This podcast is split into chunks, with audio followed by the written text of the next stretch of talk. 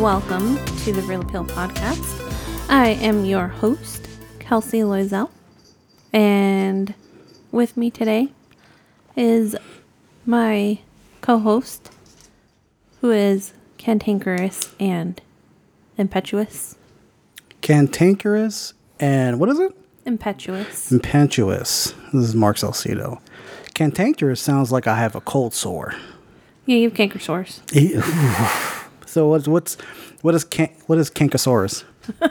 Cantankerous is bad tempered, argumentative, and uncooperative. No, that's not. oh my god, that's not me. what's the other one? Poontang. Impetuous. What's impetu- impetuous? Acting or done quickly and without thought or care. It sounds like I'm a one minute man now. Wow. No, that sounds like you throw wet towels on the bed and leave them there all day. Do I? Yes. No, I don't. Yes, you no, do. that's a goddamn lie. You do. No, no, no, no, no, no. I don't. I ha- I either hang my wet towels up or I throw them in the in the uh, the dirty hamper. You leave them there for long enough to get the bed wet or damp. Oh my god, thirty seconds. No.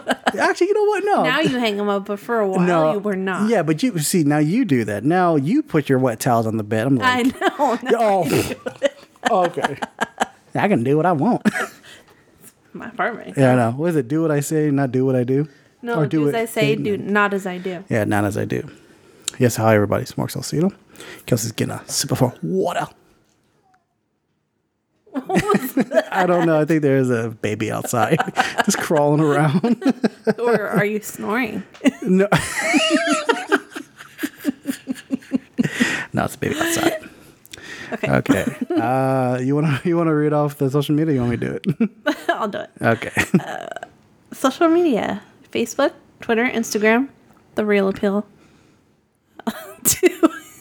Oh crap! She one of her laughing fits again. We're at the reel appeal at, at Gmail. That's No, real. two two- E's yeah, two e's in real. That's, Yeah, that's what I was trying to say before I started laughing yeah. You, you thought for no reason. you thought the real was real funny. No, I thought I was talking funny, and then I made myself laugh. No, you, because I'm a psycho. no, you're good. You're okay. You're okay. Don't worry. You're doing fine. All right. Uh, okay. After you know you visit us and all that, um, we would also like to be reviewed on iTunes. Gotta get them five star reviews. Yeah. Um, and then this week we're gonna do a little differently.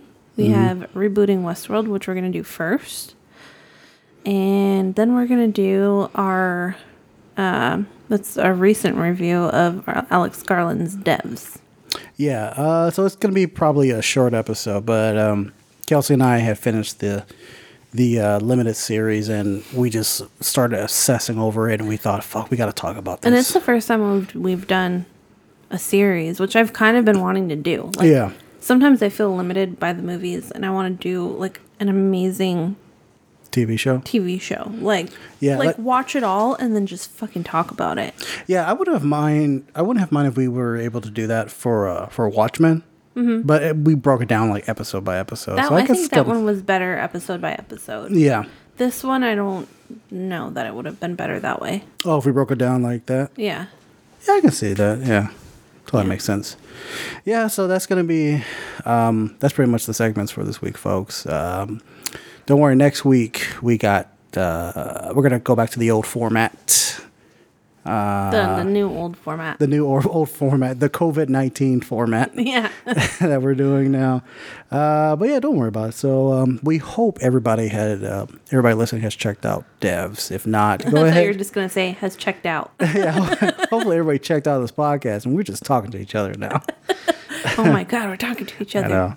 know. Um, yeah, but if you guys haven't checked out Devs, we highly recommend um, that you uh, guys check it out, or guys and gals, or Carol, as Carole Baskin says, uh, cool kittens and kittens.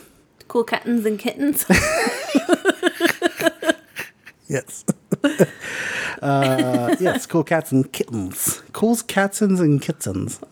That sounds weird now. because that wasn't right. I know. I lost my train of thought. oh yeah, so if you guys haven't watched Devs, hit pause. Go watch Devs. The entire series is on Hulu. It's about eight episodes. Is it? I think it is eight episodes. Yeah. About eight episodes. Um, it's a phenomenal watch. Watch. It's a phenomenal watch. Um, yeah, you were but trying to say like white. it's a phenomenal white. um, but yeah, if you guys haven't checked it out, you know, stop listening because we're gonna spoil the shit out of it. Yeah. Like from the top, we're just gonna start talking about it. Yeah. Like from end from end from end to end. So yeah, that's all I had to say f- before Kelsey says something else. And the, there's something else that I'm going to say is let's get into rebooting Westworld. Bring yourself back online.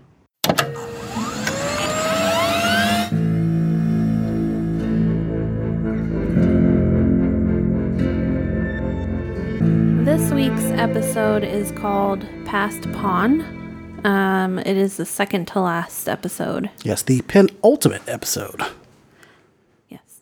I only learned that word like two years ago. I I when did I find? I think I learned that word from either Game of Thrones or no Watchmen. Actually, it was Watchmen because every time I would uh, listen to Decoding Westworld with uh, David Chen and Joanna Robinson of uh, Vanity Fair, they would they one of them would say the penultimate episode. I'm like, what is that?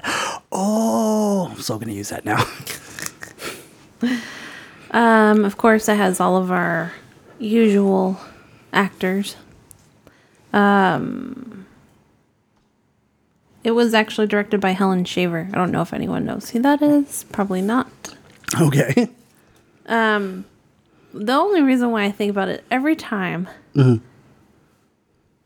Okay, so there was an episode that someone else had done. But she also did an episode of something else we were watching at the same time. Helen Shaver. No, not her. It was someone else. Okay. Um, so now I really pay attention to the to the directors oh, okay. because I want to see what names pop up. I'm like, oh, if I really loved this episode and they pop up somewhere else, then I want to know what else they're doing. She's normally known for an actress. I'm checking out her filmography right now. Uh, her main her main back is is a is an actress. Oh, that's good. I li- I always like it when people step into a different role. Yeah, that's that's always great, especially when um, people who are actors who get into directing, they kind of know a little bit more of the craft because they can, um, they can. Uh, well, she she's been directing from what I'm seeing her filmography. She's been directing for a while, um, but like when I was taking a film course at a school, one teacher told me he said if you really want to understand directing, understand acting.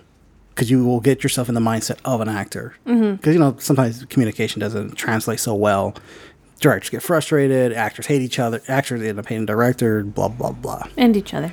Yeah. Okay. um, what did you think of this week's episode? Is there anything you want to say to kick kick it off? Okay, honestly, this was like this was like an exposition dump episode. Yeah. Like straight up exposition dump, like this is the plan, this is the reveal, this is what's happening, this is this and everything. And no lie, it was like a lot of information to kind of throw it, throw at me. I don't know if the other, of other audience members felt like that, but by the end of the episode, my mind was like, you know what, they need to end the season because I'm just not like it. There are a few episodes this season that, That you were and- you- really They were really good. Maybe like one or two episodes, but everything else is just kind of like, all right, point A to point B, now to point C, now to D, now to E. I think they did that on purpose. Not like to make it kind of droning on, but Mm. uh, it's still more interesting than other shows. yeah, that's true. But uh, because people had an issue with the time and how they were portraying things before, Yeah, I kind of feel like they did that on purpose now because um, since they feel like they have to go from point A to point B, and that's obviously what people want, yeah, and that's not their style. yeah. Uh, Jonathan Nolan and Lisa Joy, they well, especially like Jonathan Nolan, he likes taking his time when it comes to like developing stories, and Lisa Joy as well, because they did a show together, I think called Person of Interest. Um, but they a lot of a lot of people were complaining about the second season. They lost like a lot of viewers, so they had to change up the format. Um, surprisingly, the way how this season plays out, you swear it's like the final season. Yeah. and uh, like what a few days ago they announced that there's a fourth season coming out. Yeah, which I'm actually kind of glad about. I'm sitting here and like I heard that and and I'm like, okay, let's just get to that one already. like let's get to that one. Yeah. Plus, maybe Maeve will actually fucking not die every single fucking episode or turn off. Yeah, we'll we'll we'll get into that part uh, a little bit more in detail. Um, but there was a, a bit of news that I found out about uh, the deal that Jonathan Nolan and Alicia Joy had made. Um, apparently, HBO paid the two up front for six seasons, and uh, from my understanding, HBO is like, "Yo, I paid you for six seasons. You're gonna do six seasons." Really? And like I said, this is season four. Um, they might try to milk it up for season five and six, but I don't. Like I said, the way how this season's playing out, I don't like. I don't know what the fifth season would would be on because this this seems like this is like a, a uh, like a, a se- a season ender. Yeah. Yeah. Yeah. All right. So the episode starts off where we're in, uh, I believe we are in Berlin. I can't remember the location. And we see Musashi, who's now Sato, uh, the leader of the triad. Um, so here's one thing I had picked up that, um, or I had, I had to like really rethink about. So uh, Musashi gives um, one of his henchmen this box and says, "Make sure it reached to Berlin." And in two, maybe three episodes prior, Serac had said that there are multiple Dolores. Like after he figured out like Dolores is here, I think it might have been last episode actually. Um, there's a Dolores San Francisco, Dolores in Japan, blah blah blah blah, and he says there's a Dolores in Berlin. Mm-hmm. So when Musashi says make sure it gets to Berlin, most likely that's gonna go to that Dolores because there is still one more Dolores out there that we don't know who it is. Mm-hmm. Um, So, uh, right off the top, um, once again, I, I, I, I, like I said, I like to give credit where credit's due. Um, like I said, I listen to Decoding Westworld, so some of the stuff that I listen to them say, I'm like, oh, I didn't really think about that. I kind of like start getting my own opinions on it. Joanna Robinson did say that she has a theory of who of who is going to show up in the uh, next episode as the new Dolores. And so far, she's been spot on. She uh, she was able to guess who shows up in this episode. Um, uh, supposedly, it's going to be Clifton Collins junior He's the guy who played Lawrence, if you remember. He was like the kind of Mexican guy that was rolling with Will. Oh yeah. Yeah, supposedly that's going to be him. what? Didn't he lose like his kid or something? Yeah, yeah, like his wife and kid, or like that was his backstory. He lost his wife and his kid, or something yeah, like that. Yeah.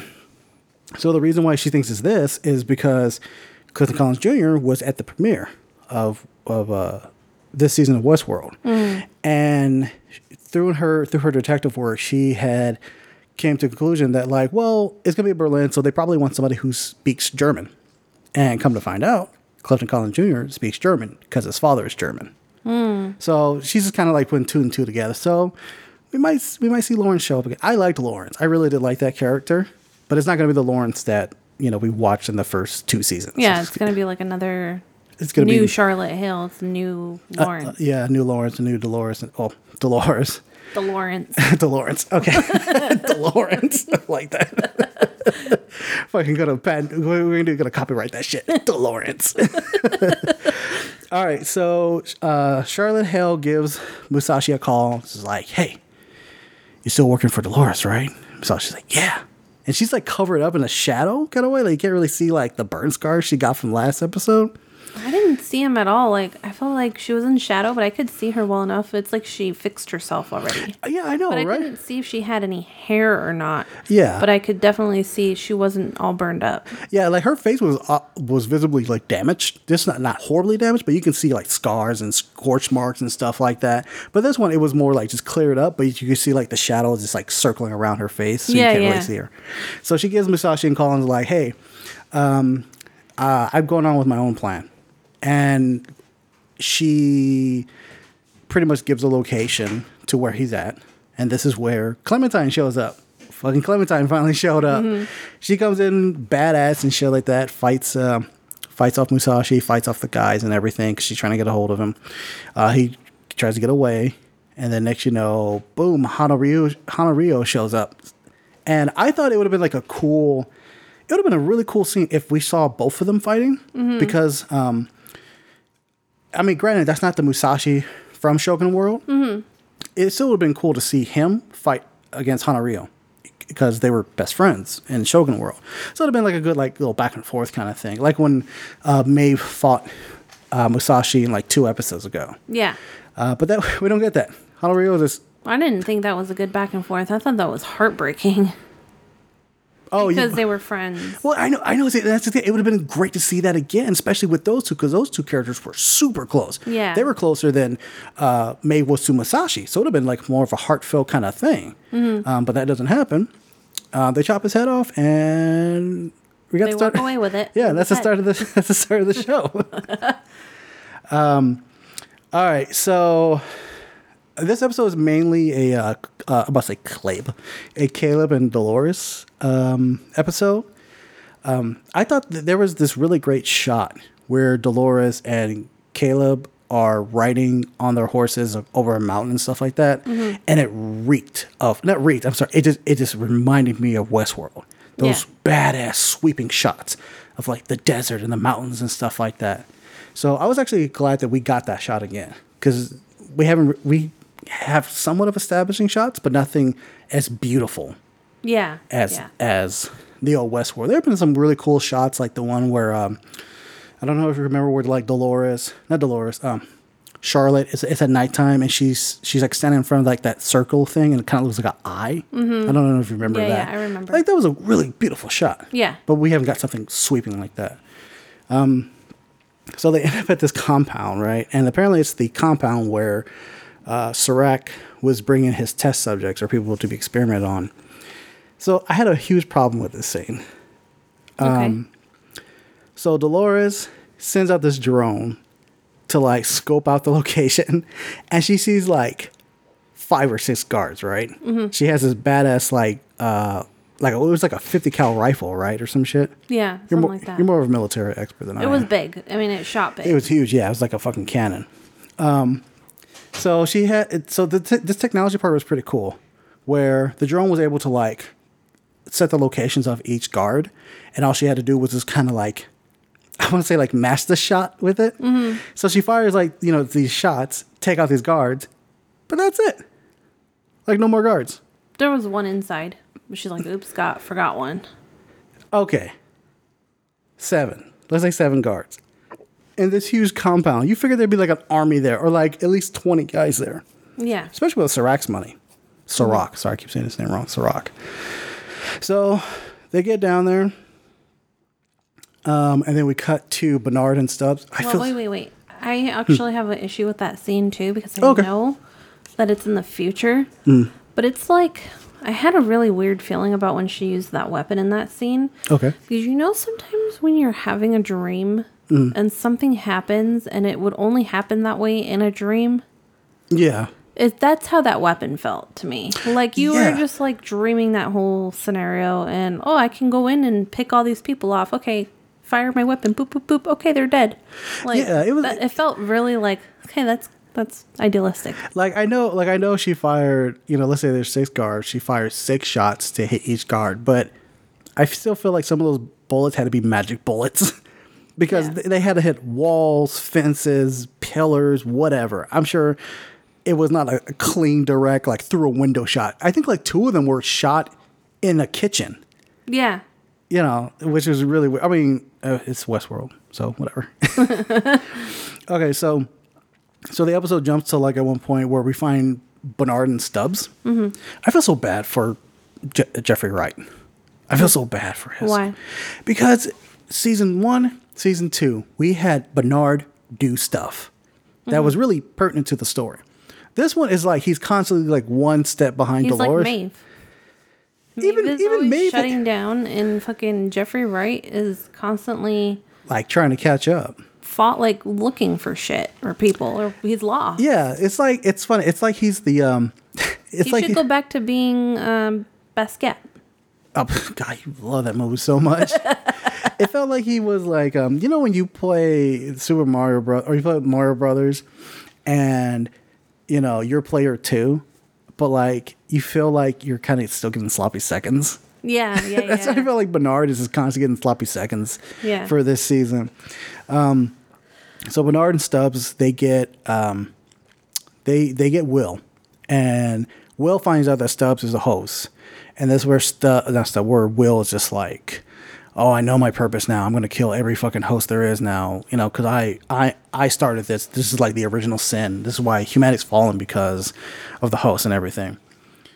And um, we'll just go ahead and just jump with this because that, that this storyline, Bernard and Stubbs, just like they have like, like two, maybe three scenes or some shit like that. yeah, they're like not. There's no purpose. There was no reason for them to be in Yeah. this episode, really. And Will pretty much tells Bernard and Stubbs like, "I'll kill you guys the first chance I get." And Bernard's like, "We might still need him." Oh, okay. Like if Yeah, like like Luke was like, might as well just kill him right now. Yeah, like yeah. he gave him a look, like, okay, let me fucking kill him, yeah, yeah, and he's like, no, no. yeah, we'll exactly. Yeah, so then like they find this car. They eventually leave. They have to find the car because they're gonna go to the location where um, Dolores is supposed to gonna be at. And Will ends up getting like the drop on him. He finds a shotgun, and he sells him. You know, tells him, you know, you guys should have, you guys should have killed him. You had the chance. Cocks a shotgun, and then like that's the end of their storyline, or that's the end of like uh, for them in this episode, right? Yeah. which is stupid because he has a shotgun. All right, but these are two robots with incredible strength if they need. Yeah, What are you gonna do, man? You're gonna you may like damage one, but the other one's gonna like get to. It's really dumb. yeah. It's like super dumb. It, And also made me think of uh, what's that one politically charged movie that everyone's like, oh, we shouldn't watch. which one? There's like a bunch of them. No, the one that was like them with uh, Justin Hartley in the beginning Justin Hartley. Uh, from This Is Us. The blonde. What? Oh, um, The Hunt. Yeah. It felt like The Hunt when they were out. Yeah, you know what? It felt like they were on that same scene or that same location. That same station that like they got to. It seemed like that's the one from The Hunt. Yeah. Holy shit! It probably watch. It probably was. so ridiculous. All right, so that's pretty much like the end of their shit. Okay, so when we come back, uh, Dolores and Caleb they go into the warehouse. Where I mean, they go in this compound. Okay, and they find Solomon, and Solomon is like the machine before the how do you say? it? Rehoboam. Yeah, that one. um, okay, so this You were doing so good. no, no, I'm going to let you handle that. That's all you. okay, so this this this machine that was before the Rehoboam, this was like essentially it's like an insane AI. Um, Dolores says that uh, Sirach's brother, like you know the the the Ro- the Rehoboam was like their first attempt. It was this machine, whatever. But like since Sirach's brother was like pretty much crazy, he like put his personality within this machine. So I did like the design of that that um, this of Solomon. Um, it did look like the Rehoboam, but it was I don't know. It, it was a bit more. It seemed a bit more eerie because it was like on a like on a tower kind of thing. Like it was very imposing. I thought it was imposing because any other time you've seen Rehoboam, mm-hmm. you've been on a platform above, it. above it exactly yeah And now that you see Solomon, you're on the ground below it. yeah exactly so and also here's here's the thing i saw a lot of similarities with this machine and hal 9000 from 2001 space odyssey Really? yeah I think about it because the solomon is like this black orb with like red lights mm-hmm. which is hal 9000 you, you know the if you guys can picture hal 9000 you think of an orb red light and hal 9000 claims to use logic like you know this is the logical sense we should kill the people on this ship Solomon had the same idea. We should kill the people that are inter, uh, that interfering with progress of society. So I got a lot of um, HAL nine thousand kind of similarities when I was when I was watching the show. I know that he's supposed to be kind of crazy because uh, Sirach's brother, um, he has schizophrenia and all of that. I didn't get a sense that it was crazy. He sounded pretty logical, like really reasonable. Yeah, but his his idea of getting rid of his idea of you know taking care of the outliers was to put them in dangerous situations or find ways to get them killed. But he was very reasonable when he was talking to Caleb and them. Like, he was going to give them whatever information they needed. He was pretty forthright. Yeah, that is true, yeah. like it was just like talking to somebody. Yeah. And I would think that if he was really kind of crazy or even was schizophrenic or anything, he would have been a little off his rocker. Mm, yeah, I, I see what you're saying. Yeah. Okay. I don't agree with that. I don't. No, no. Yeah, I see what you're. I totally see your point. Um, I think that was a missed opportunity right there. Yeah, you know what? That would have been interesting if they really was, because they would have really, um, it would have really opened the idea or opened the discussion of like, is insanity really like a human thing, or or is it possible for other things to actually go crazy? Mm-hmm. I think that would have been a great discussion. And then when Solomon goes crazy and you can really see that, then you can make the connection of why the fuck the computer doesn't act right sometimes. yeah, that's right. I'll slapping my laptop. Why doesn't that work? Oh, it's crazy. yeah. okay, Are you related to Solomon? and it starts talking to me. Um, okay, so we get this is the episode where we finally get Caleb's background. Um, I don't. I'm kind of mixed on the way how they went about it. Like I like the visuals of how they're really playing with his memory and how he's like forgetting certain things or how memory his own memory is against him. Mm-hmm. Yet I still found it kind of boring. Well, I did too because he wasn't. It felt like it was really convenient that he was there with Dolores and he was kind of pissed. Yeah. But he couldn't do anything about it because if he did try to destroy Solomon or go, like, walk away, mm-hmm. he wouldn't get what he came for. Yeah. and and all you get is kind of like a rehash of things that you already kind of know. Yeah. Some of it was different. Yeah, it was a little, a little bit more finer detail. Like we f- like we found out that uh, well, we had an idea that uh, Caleb was in the military. We knew that him and Francis were in the military. They were involved with something um, that might have been like some uh, mercenary work. Um, oh, before we go into that, I, I one thing I wanted to mention, I almost forgot.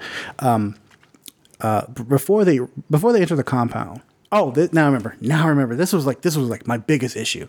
Okay, but so before they go into the compound, um, I had this I had this really this really good uh, thought on the fact that like Dolores is a hose and Caleb saw her as human from like the start. He was like, "You're the most the, the most real thing I've I've encountered in a long time." Yeah.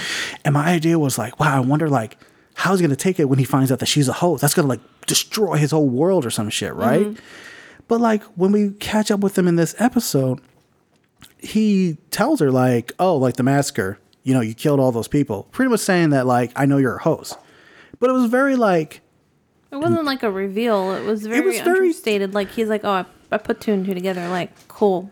yeah. Your mission's not my mission. I don't want to lead anybody." Yeah, like like I figure like we I figure like that discussion happened happened before this episode started. like a really intense discussion and her, and her convincing him to keep going. Yeah. But we didn't get that. So I felt it was very underwhelming. They they totally should have focused on that. Yeah, or at least had it as a big blow up or some shit like that. Well, if you're thinking that they're gonna struggle to get to the end of season six, they they really could have stretched this one out a little bit and Yeah. spent some time Yeah. developing certain characters a little more in this new world They probably, if anything, uh, and like exploring some like Caleb's backstory a little more. yeah. Yeah. I, if anything, I think it's possible that like Jonathan Nolan and Lisa Joy was like, this is gonna be the final season. Like they're not giving us another season, and that's why they were just like rushing a lot of this stuff. Yeah. You know, that would have been great to like sp- expand on or at least drawn out like a little bit longer. Yeah. Yeah. All right, so back to where we were. Um, uh, so Dolores is pretty much telling Caleb like this is, you know, the machine's going to reveal itself or what about your past and everything, right? Um, so we find out that uh, okay, so this part I thought was cool.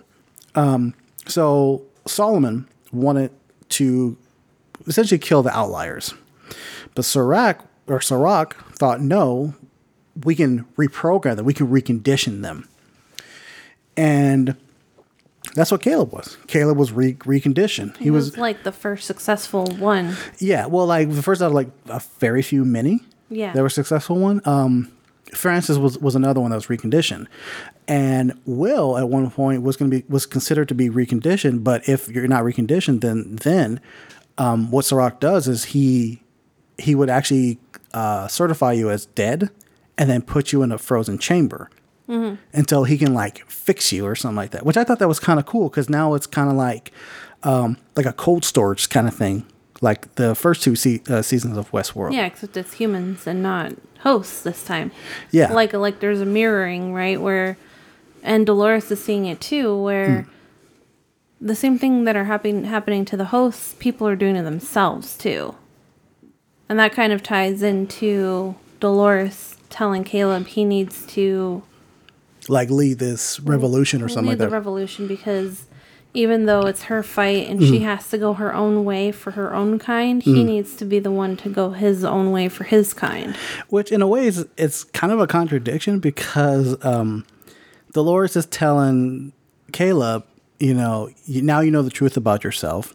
The fact that um, Francis wasn't killed during like an insurgent attack or anything like that. That at one point, Fran- um Caleb killed Francis, which we'll go into a little bit further. Um, but she tells him like you're you you ha- you're free now. Now you're free. You can lead the revolution. But while you're free, listen to this robot and let me let him tell you how to save how to lead this revolution.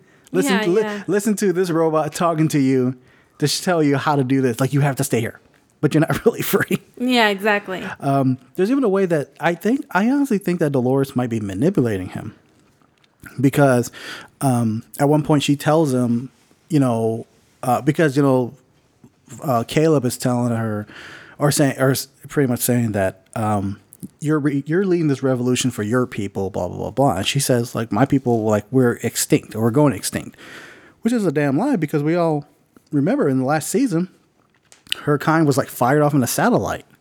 So there's like a bunch of hosts that like all their data is saved up. It's all they need is just bodies.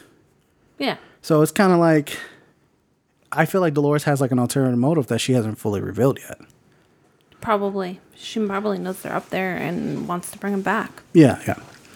Um, so uh, the back, the, a little bit more of the backstory of of uh, Caleb is uh, when Caleb and Francis were uh, just was it dishonorably discharged. Um, they came back to America, and they started doing. They started using the Rico app to do like these kidnappings and these murders, right? And this this actually had a pretty cool tie-in. Serac had this. Serac made this plan where we need to get the outliers and recondition them. How are we going to do that? Well, we'll hire people off the Rico app, and they kind of like created this Rico app so they can get the outliers and either put recondition them, put them in cold storage, or if they're like too much, like they can get killed. They well, the thing is too that if they said the best way to get someone who was reconditioned, but it didn't take the way they'd expected or they they failed, that they would um they would use other outliers that were reconditioned to go after them. So it wasn't just Yeah. random people. Yeah, yeah, exactly, yeah. And uh, Caleb and Francis were the reconditioned people that did it, and I thought I I actually thought that was kind of cool. I did like that. Um, I did kind of feel bad about how that turned out for him though. Yeah, because eventually what's happening is um they get this outlier. I forgot the name of the uh, actor that they got or the character's name, um, and um, oh, looks like something fell over. All right, sorry. And he was gonna, they were gonna kill him, but the fact that this dude had revealed to uh, Caleb and Francis, like, hey, like you guys are part of the recondition program. This is blah blah blah. Like, pretty much spilled the beans. Um, the Rico app did this thing where, like, if it doesn't, if they don't follow orders or if they don't follow like to the T or whatever, they would make one or the other kind of like betray their partner and do it by like obviously offering them like a, a lump sum. Like a big amount of money. Yeah, and then Caleb ends up killing Francis, and I thought that that that that was um, I mean they kind of like televised that maybe two episodes ago, but to see it happen was so kind of fucked up because I was like his best friend, Yeah. and the fact that like And he was still like calling him, like, "Hey, are you okay? yeah yeah You're not picking up the phone." Like in the first episode when you saw him, yeah he's like, "Oh, you know, like I'm just checking in on you. You're not answering the phone. Like, call me back." yeah it was that it was that that that psycho- psychotherapy uh, program and it was like the fact that like they fucked it with his they erased his mind to forget that and he still had that voice talking to him that is that's Mm-hmm. Like really fucked up on another level Yeah.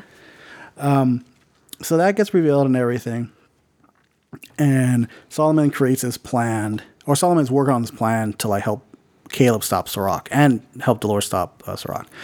and then we finally get Maeve. Maeve finally jumps in. Now, I okay, this fight scene I thought was actually pretty cool. Um, we've never really, from my from my memory, we've never really seen the two machines really go at it, or the two hosts to fight each other. Like they, we've seen them like, like shoot at each other and stuff like that. But when like they're fully self aware to like go at their full limit, we've actually never seen it. And I thought that was really cool because uh, um, Maeve came out of this like military grade like single person carrier kind of helicopter that was like bulletproof armored and shit and she was controlling it with her mind. Yeah. and Dolores had her drone and sniper rifle position. So like if they popped at a certain location they would be shot at. So they had to keep fighting in like a confined space. Yeah. um, and of course Maeve like showed it with that samurai sword. And I was like all right.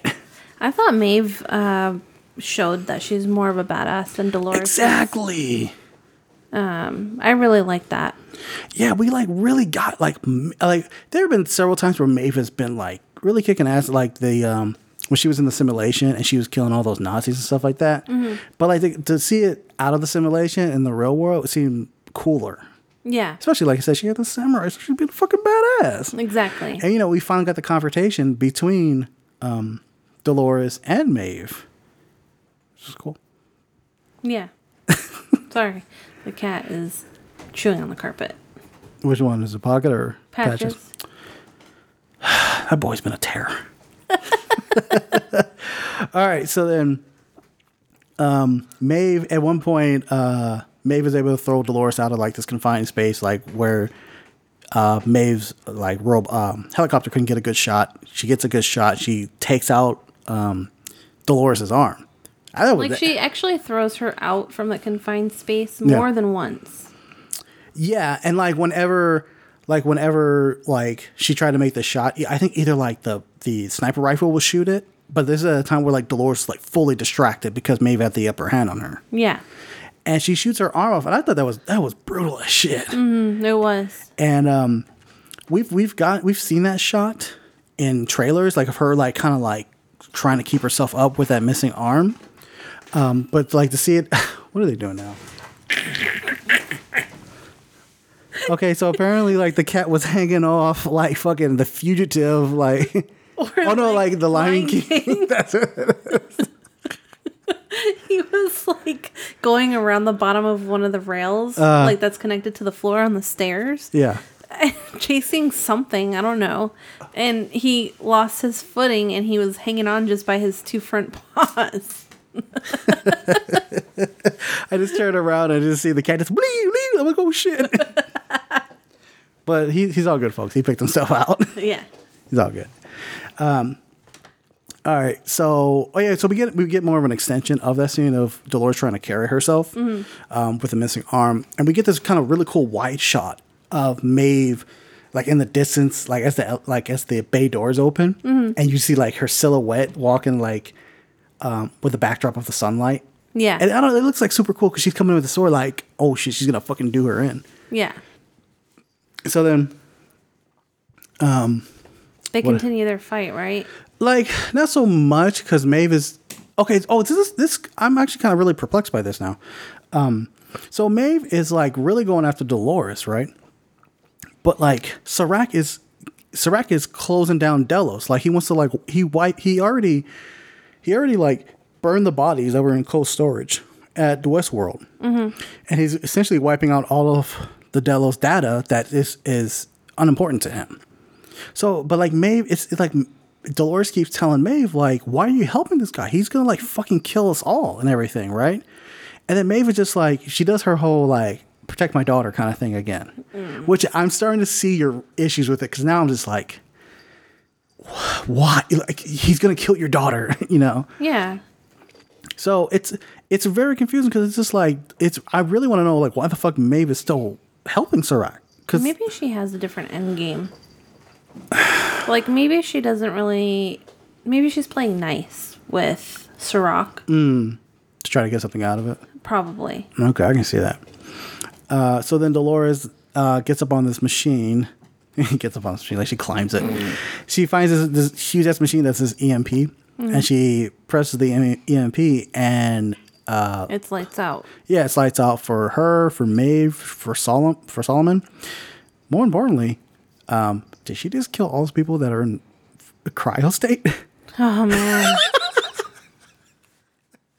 And it wasn't like twenty people. It looked But like I don't it was. think so though, because that's that looked more hard hardware, and EMP is more computer killer. No, EMP like takes out everything, like, like uh, everything electrical. It, it just goes out. I don't know. No, no, that's, that's But I, no, but I'm saying I I don't imagine that it's permanent. yeah, that's true. But like even that's So true. Mm-hmm. like they are and they're so frozen that it probably is okay. Like that's like when the power goes out and you know don't open the fridge. Yeah. You know? it's just good. but It's, times uh, 10. I know, like a little thaw is not too bad. A little thaw is not too bad. You can, you Yeah. can, you can sit and let them thaw for like thirty minutes and put it back on. Yeah. that's probably. They probably. probably won't thaw because they're so sealed up. I know that could. Yeah, that could be true. Yeah. I mean, I don't really want. I don't really don't care for them to explain it.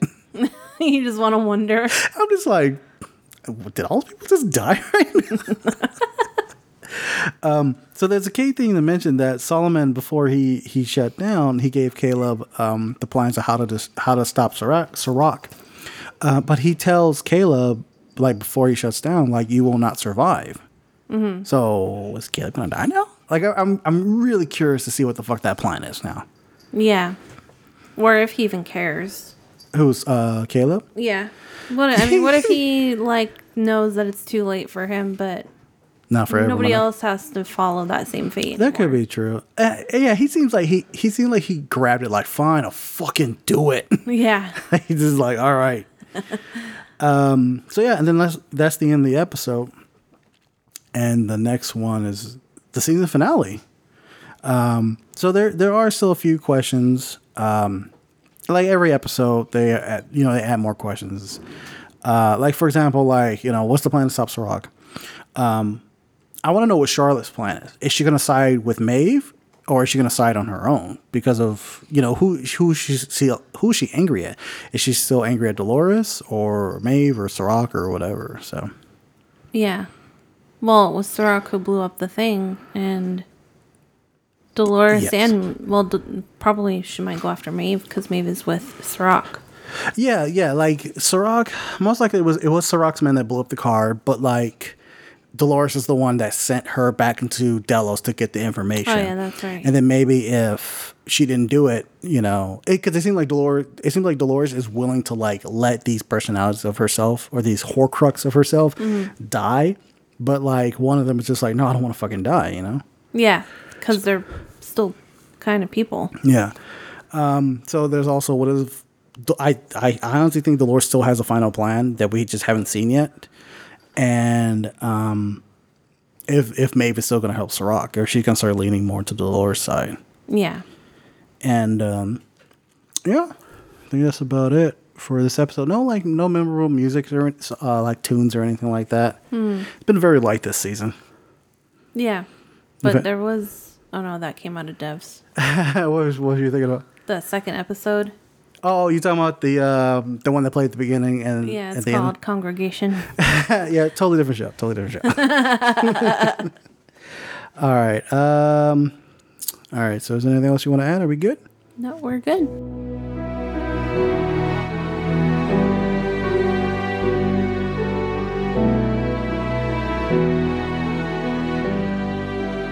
Our recent review this week, we are going to cover devs. This is your station? But what am I actually doing here? I'm not going to tell you. Don't worry.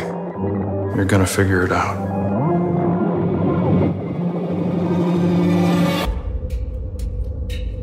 The last time I saw him, he was headed toward Devs. And then he disappears. Something bad happened to him. You know what happened to him. If you came for answers, ask me what you don't know. What is Devs? This is the only principle you need to understand. Nothing ever happens without a reason. Everything was determined by something prior. They're fanatics. We need the police. You want to take them down? It's impossible.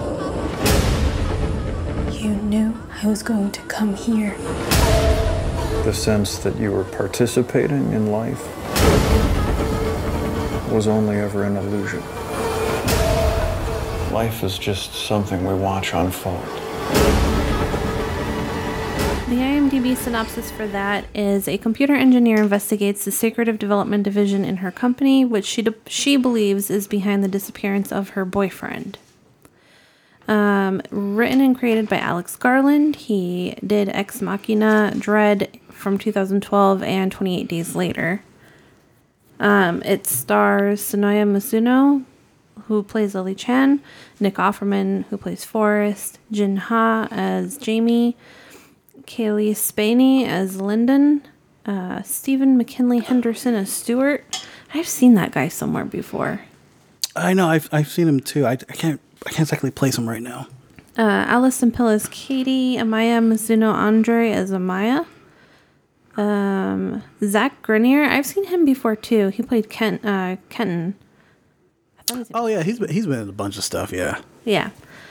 Um, I don't know who Pete is. Pete was a homeless boy. Oh yeah, Jefferson Hall plays Pete, and Karl Glusman plays Sergey. Sergey. Sergey.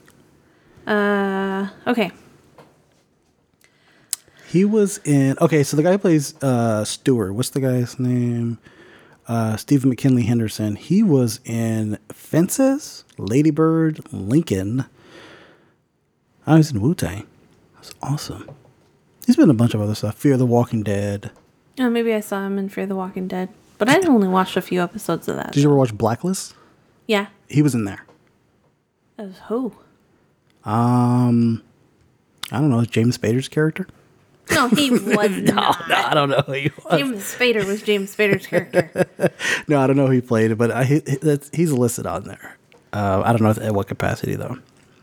Okay. Um.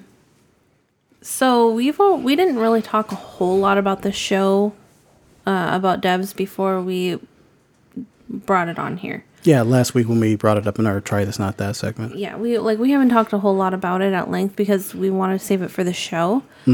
Um, but I will say that Mark has some interesting ideas that at first I kind of balked at because I always think it's a cop out for directors and writers to do. Um, but the more like you didn't really talk about it, the but the more you kind of defended that position, I kind of realized maybe it was warranted in this Uh, was you're talking about the whole God position, right? the whole God thing. Yeah. okay, so what? So let's let's go over your grievance with the whole God, the whole God. Uh, I guess you say the the ex machina being used in a storytelling. Um, I more think of 2001: A Space Odyssey or The Fountain. I, but I thought you liked the fountain. I like The Fountain, okay. Um, but I just think it's like if I can name movies and I have a horrible memory, that's a problem. Okay. okay. You know what I'm saying? Like Yeah. if I can name movies that I know have like something to do with religion or like as we know it or trying to relate their story to religion so that people can try to like decode it like their fucking Da Vinci's code and all that shit. yeah, yeah. Then for me that's a problem because it's like it almost feels like an ego trip a lot of the time. Mm, okay. And so that was my issue when you started bringing it up about religion. Immediately, I was like, I'm closing my mind. Like, like I'm done. on. No, but listen. Okay, I was like, I'm closing my mind to this because I'm tired of it. Like, Okay. I'm just tired of it. And um, I don't, I don't, I'm, I'm trying to find a connection with this and with um, your grievances towards using this formula. Um, what did is there something in your backstory that you want to reveal about why you have an issue when people like when you when you when you uh, get like the whole God thing kind of like force fed to you in the story? Um. Uh, well, okay. So there's two things. One thing is it's not just the God thing. It's anything that I see too many times, like with Bloodshot, I told you it was going to be a bad movie because What are you talking about? I love that movie. it's Absolutely like the Marine, but with Vin Diesel. Like you know what I'm, you know what I'm saying? I get you. Yeah, yeah. It's like it's a it's a it's a very similar formula. Yeah. Okay. So it's like I don't want to watch that story again. Okay. Um. So I don't want to watch something about. Can you relate this to any of the stories from the Bible again? Mm, okay. Okay. I got you. Um. So there's that, but also like, I'm not really religious. Mm. Like, like uh, I remember. I, this always comes to mind when people say, "Why are you not religious?" I remember barely moving in with my dad, and my stepmother did not like children at all, and I was not allowed to go see my mother, and I would lay awake crying for two hours at night, begging God to let me talk to my mom and see my mom again. I promise I'll be a good girl if I can see her. yeah. And I didn't see her for like seven months. Did your mother? Did she? Not your mother. Did your stepmom? Did she um, use like religion as an excuse why you can't see your mom? No, she didn't. Was she? Um, Was she a re- reli- She was a, a religious person. Wasn't she like a really religious person? they, she didn't practice. So Mm. for me, it's almost like a joke. My dad grew up Catholic, Mm. and he got married once and divorced, and he got married to my mom, which was his second wife, Mm-hmm. And got divorced, and the church kicked him out. So then he said, "I'm atheist." So what does hmm. he do? Third wife, Reformed Jew. Okay. And, and she didn't practice anything. The only thing was, since I'm Jewish, even though I don't practice anything, I don't want Christmas. in the house. Okay. But my dad's like, nah. Yeah. We're still having Christmas. Gotcha. Gotcha. Okay. Okay. Yeah. I'm so anyways, I'm agnostic, meaning like I believe something exists, but I Yeah. don't believe in things the way other people do. Yeah. I don't believe in all the, the stories of the Bible or whatever. Just Mm. be a good person. I believe in spirits, like but just don't understand exactly how they exist or whatever, but Yeah, you don't think it's a, you don't think it's a religious kind of thing. like I'm not gonna build any around- altars or anything or whatever. you know? No, no, no. definitely not. Definitely not. Um, yeah, I have to. Uh, I kind of would have to. Um, I guess I would say maybe kind of echo the same sentiment about uh, religion. I, I was I was born and raised Christian for uh, I would say all of my childhood. Um, it wasn't until like about 18 years old that my mom was like, "Well, you don't have to go to church anymore." okay, sure, all right. I like sleeping in on Sundays, um, but even before then, um, I was I would still have to go to church. Uh, and this it, it's a the reason why we're talking about religion is because this show this show leans into the whole religious aspect um, as the episode as the series goes along. So this is why we're kind of setting this thing up. Um, but even when I was maybe maybe 13, 14, 15 or something like that, I started really having questions about God because a lot of things in the Bible didn't make sense or they contradicted themselves or some shit like that. And I started kind of getting into like Zenism, Buddhism, and stuff like that. Um, but I still found the whole Bible, the Torah, the uh, the Quran, and everything. I still found it interesting because something about it was just like, like people were like following this shit. Like this shit is wacky, you know, or wacky, you know. um, however, I still like reading up on religion because there's so much history behind it. Um, the That's good- what I that's what I like. the good and the bad stuff. And this show kind of like, I mean, it doesn't cover like history of religion, but it actually kind of leads into like philosophy, which is like my fucking bag. I love philosophy.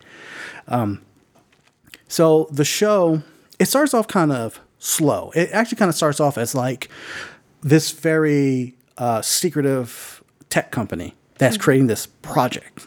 That's like, what is this project going to do? Yeah. Um, so it kind of like starts like this, almost like a borderline espionage kind of thing, because it's uh, it's it's revealed that like Sergey is like a Russian spy. Um, but as the show progresses, it starts getting to the idea of like uh, determinism, um, the multiverse, uh, what is God, messiahs, and stuff like that. Yeah. Which it, it started hooking me. It really started hooking me, especially like the um, the visuals. Yeah, well, it's real pretty. And this set for me, um, I, the visuals are great. Mm. I'm more um, audio. Yeah, Like, audio is not a word. audio. Let's make let's make it a word. right in every Webster dictionary there is out there. Audio. I'm more so the. It's not really music that they had in the background, but it was like a sense of like humming or something like Mm, like a hymn. no. Some of it was kind of churchy. Oh yeah, absolutely. No, but I'm talking about anytime they would talk like they would get into like the machine and it like was quiet, nothing not a whole lot was going on, but it was like mysterious or whatever. There was like Yeah. these voices that would come out Mm. and they'd just be like um it was just like like background noise. It was like humming, but it was music. Yeah, that's that's actually kind of like uh, it's like trance, like trancing music. That's actually kind of like a practice, if I remember correctly, kind of like in Buddhism. A lot of mm, Yeah. and that and um, and many forms of meditation. People, I mean, when you meditate, some people recommend that you hum to yourself, and it because it like it vibrates your eardrums and it kind of like vibrates your body in a small way. It- and I've done it several times, and it actually is really quite soothing because it, it allows you to focus. Probably um, relate that to purring for cats. Yeah, exactly, exactly, exactly. Um, so I think about the first episode. Yeah, it was like the first episode where we see Nick Offerman, who's um, who A plays blonde. he plays for.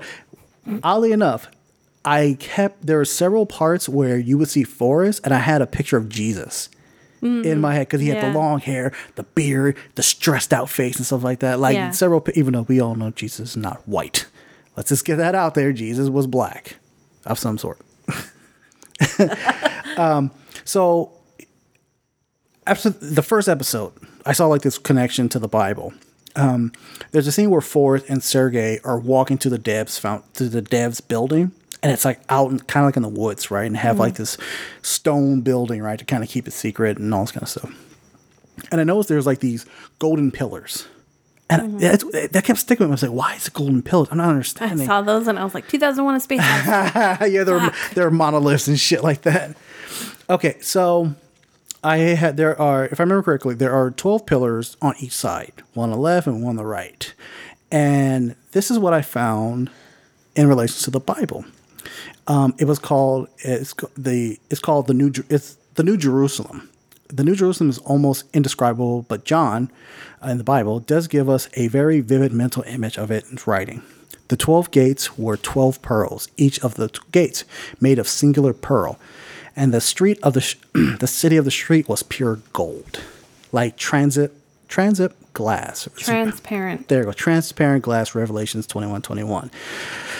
So, it also mentions that there is a gold that is so pure that one can see through it.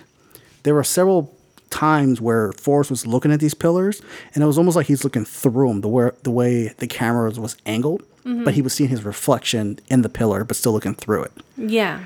And there's even, as I mentioned, uh, these pearls. Um, when they get into into the dev's building and they go into that the big square machine that's like levitating because of magnets. If you look at these twelve circular lit up like devices, they look like pearls, and there's twelve of them. So I was just like, Bible reference. so yeah, I, that's why I started thinking. I was like, holy shit! Like because Forest sees himself as a Messiah, and I looked at it and I thought, like, holy shit! This is like this building is supposed to be the New Jerusalem, because within Jerusalem there's Mecca, mm-hmm. and that that building looked like the Me- the Mecca little thing, the fucking square thing. Mm-hmm. I was just like, holy shit! That it started blowing my mind on this. Okay.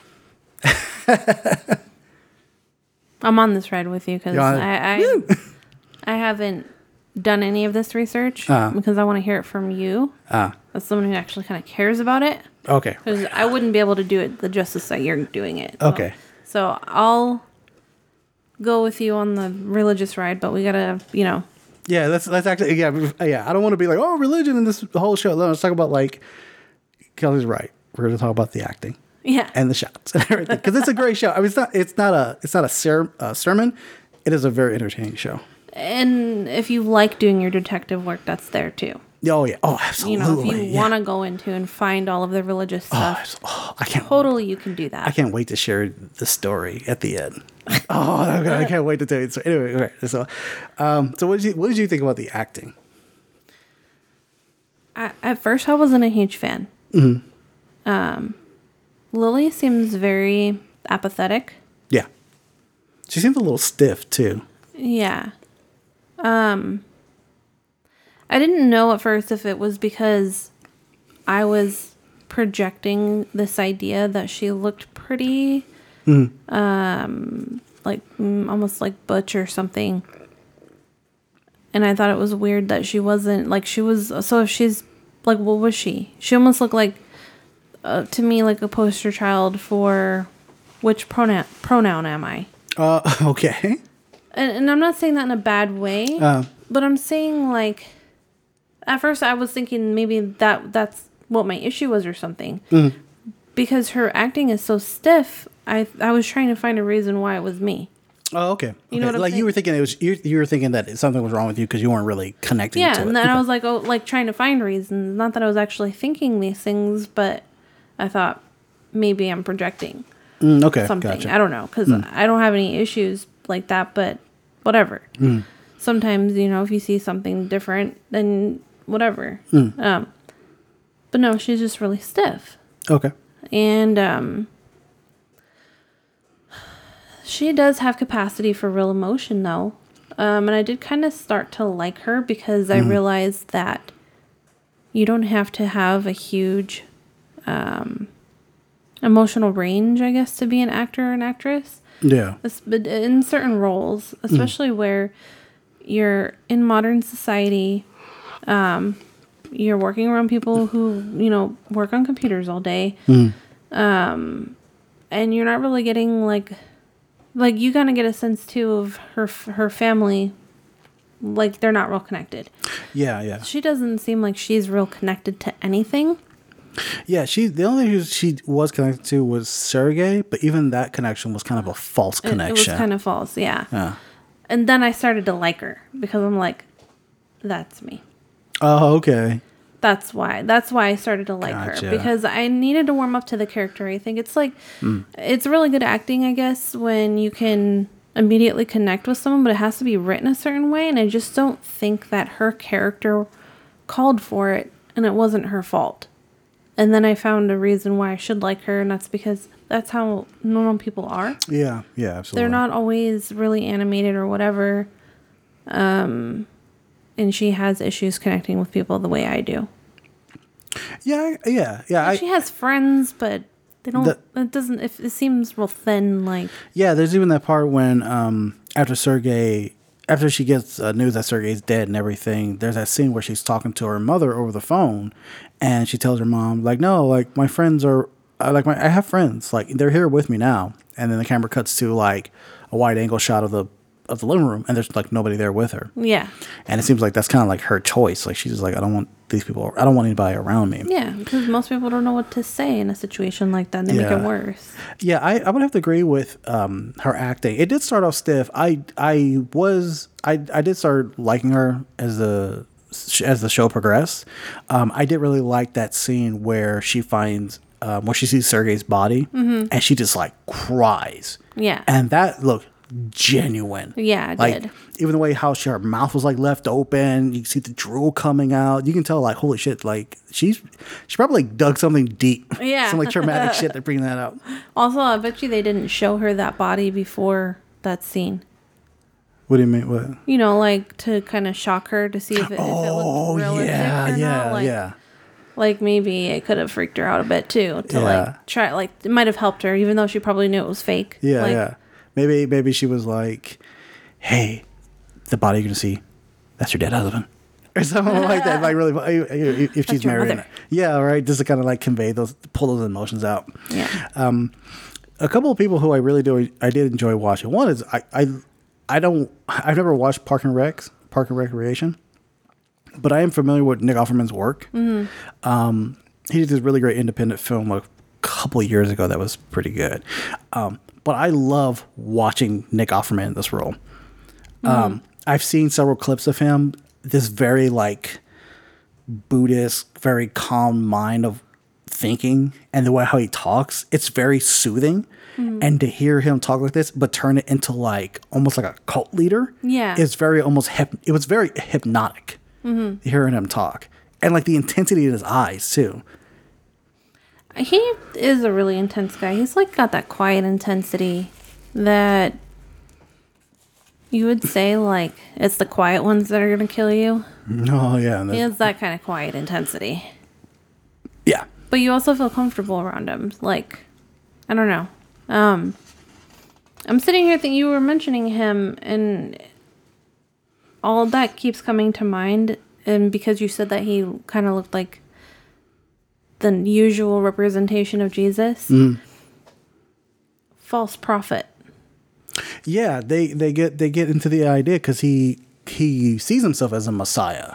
I mean, even the way how Alex Garland shoots him at certain angles, like the scene where um you see him in the forest and those lights that are around the trees. There's a certain angle where you see the light over Nick Offerman's uh, head, and it looks like a halo. And it kind of gives like the sense of like a, of a false prophet. Yeah. Well, and also whatever they're developing, he can see. What do you mean you can see? Oh, you mean see the past and the future and stuff Yeah. like that? Yeah, there's even this really great part. I um I didn't realize it until after rewatching the um the show where um the character in Lyndon um there's a scene this is later on the sh- in the se- in the series where Lyndon's talking to Stewart and uh Lyndon points out like uh he says um he says Forest is not a genius he's just an entrepreneur and if you really think about it, Stewart, Lyndon, and Katie, Katie, they're the ones who actually created the machine. He's just the one that kind of like, you can do it. Just do it like this, Yeah, yeah. you know. And it it does give a sense of like false prophet. I mean, if you think about it, uh, I mean, I'm not trying to sound sacrilegious, but Jesus only got noticed because he had 12 hype men around him. He, had those apostles like, you can do it, Jesus. Look what Jesus did. He got all that fish. Yeah. So those were hype men. if we're gonna continue on the role on the road of acting, Mm. um, I'll say that I did not like anybody who worked at Devs. Oh, you mean like Stewart or Lyndon? You like any of them? Didn't like them. I thought like they were Stewart. annoying as shit. I liked Stewart. I like sa- Stewart. Sounded like a mouth breather, like with asthma issues and shit. Okay. Like he probably takes a shower once a week. Oh. He, he like he kind of grossed me out. Okay. And then like in bickering, the bickering Mm-hmm. between him and Katie and Lyndon, Mm-hmm. like it was annoying. And Katie Okay. was kind of annoying, like the older sister, Really? kind of like a know-it-all. Okay. I only began to really like her when you start to realize, like when Lily came to see her. Oh, when she came to see Forest, Forest and Katie was there, and Katie had that conversation with her at the table. Yeah, Yeah. Okay. That's the, that's when I started to like Katie. Okay. I'm saying like in those surroundings in those first few episodes where they're all together, I just thought they were annoying coworkers. Mm, okay. Like like get out of my face. You guys aren't bringing me anything right now. Okay. Like if you're a forest and that's what you tell them, or is this like you, like your personal opinion of them? That's my personal opinion. Oh, okay. I, I I liked. I actually did like all of them. I liked Katie. I liked they were so vanilla. really? There was nothing. There was nothing interesting about them. I thought it, I thought Stewart was very interesting, especially closer towards the end, where he was where he starts seeing the implications of what they fucking created. Uh, I don't know. I so I didn't see anything about. Like, it's weird because they don't lead you to. He's really starting to see it, Mm, okay. except at the very end, right? It's almost maybe like it was a conveniently written point where Hmm. he was. I mean, he was kind of an old sage too, right? Hmm.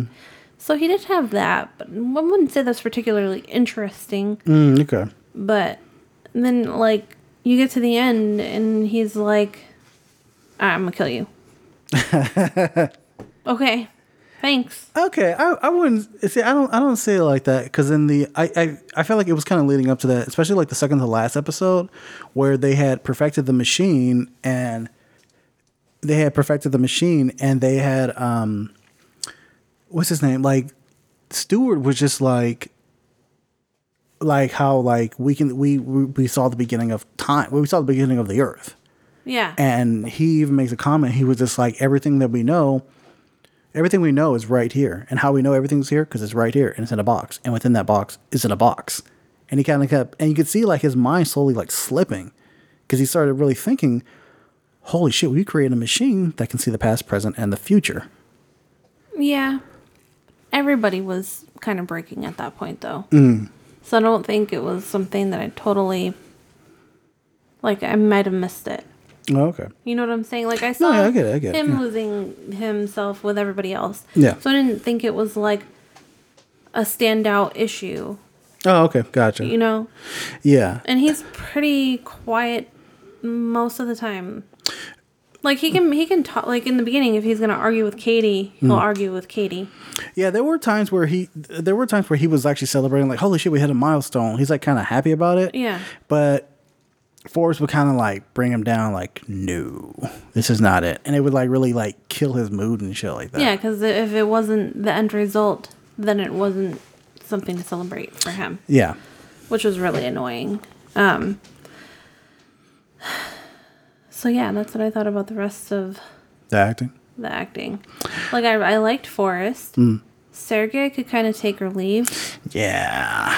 Uh, I like Jamie, but I don't know if it's because of his character that I liked him. Mm. Like he was just kind of like a um, like a hopeful heart, I guess. Yeah, he was still chasing chasing um, Lily. Lily. Yeah. And I liked Lily. Um, and I could kind of take or leave anybody else. Mm. Also, I like the girl's the little girl's name. Oh, Amaya. Yeah, Man, she's so cute. her statue's not cute. Oh, that statue's creepy as fuck. um, all right, so I'll throw you a bit of a curveball. One person who was acting I really did like Hmm. was Pete, the homeless man. You know, I did like him. I like that. I like that guy's acting because he really sold that ho- hobo role. Yeah. Because later on we find out he's a Russian spy. Yeah. I was like, whoa, holy shit. and I was like, Did not see that coming. did not see that, co- but it was dope. It was so dope. Yeah, he was just like another. You felt like he was another layer to add to the story.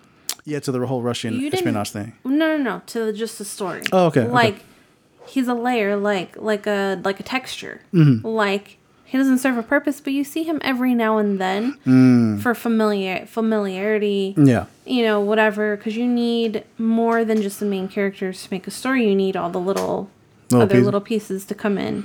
Yeah, and he was a, he was a great sense of um like because this because anybody can I mean this show comes off super serious with like little tiny itsy bitsy like little jokes right Mhm. but um Pete was the common relief he was like a little bit of a like if the if the scene got too serious whenever like he would show up it'd be like oh okay like it's it's a chance to like uh I, I don't say relief but like a little bit to like cool the tension Well, except that one time when he met Jamie.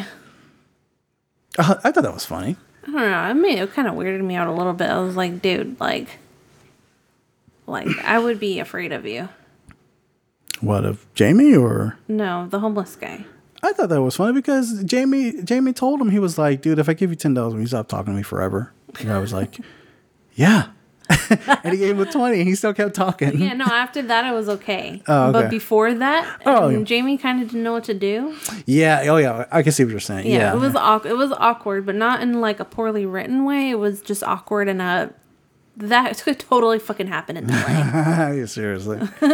uh, okay, so um, you you really uh, you you've seen two of Alex Garland's work. Well, Alex Garland. Well, have you seen Twenty Eight Weeks Later? No.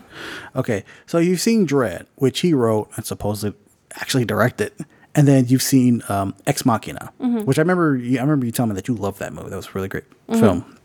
Um, so you got a sense of Alex Garland's style. So what did you think about his direction for in a series format? Uh, I love it because if I'm gonna talk about Dredd, Mm. then I'm gonna say that that had a lot of the the storytelling characteristics that he apparently is his style. What Dredd or Ex Machina? Dredd. Really? I think so. Visually, you know, like visually speaking, like I could see him in there. Okay. Um, I could see him in there, and then that whole sci-fi thing with Ex Machina. Mhm. I really did like that movie. It, it was like a thinker too. Like uh, the cast was smaller. Yeah, um, Donegal. Um, what's his name? Donald, not Donald Goldberg. Uh, his name escaped me right now, but Oscar Isaac. Um, oh God, and the actress from Tomb Raider. Holy shit, Lord forgive me. Um, go on. I feel like I cut you off. No, um, that was just um, jogging my memory Mm. for Ex Machina a little bit. Oh, okay. Um, Because I remember liking the movie and I remember bits and pieces about it, but I don't remember it that well. Um,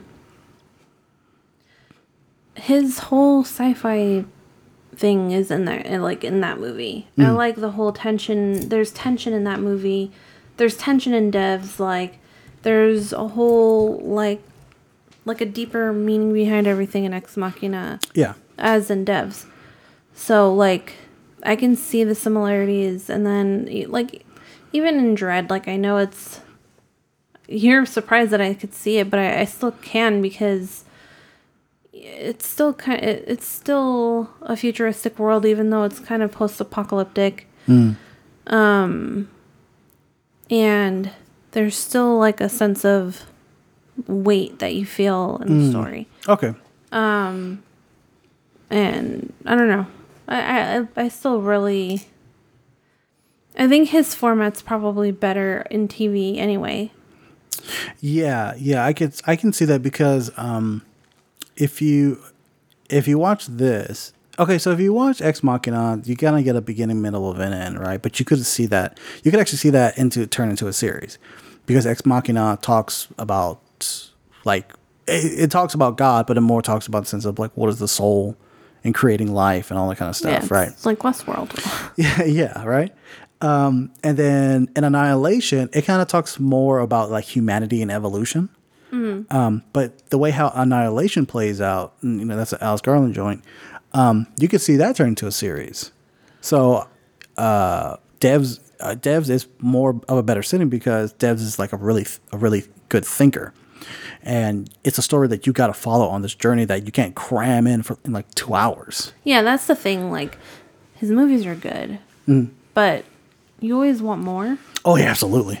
So it's good that he's doing this now. It sucks that it's a limited series, but it's also good because now he can move on and do something else, and he won't ruin this because things get ruined that go on. Yeah, I, be- I believe I, I uh, read an interview um, with Alex Garland, or a quote from Alex Garland, and he has said that he's pretty much done making film because it's it's such a bullshit game, and that he feels that his format is better put together for uh, for television. Yeah. So we, I, I'm hope I don't I don't know what else is coming up for uh, Alex Garland. I know he, I take that back. I know he is working on another project, but I don't know what the name of that project is.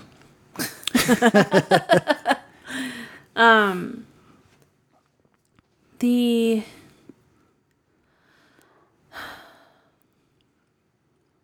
I was telling you too. I think that he might have been like a cinematographer at some point.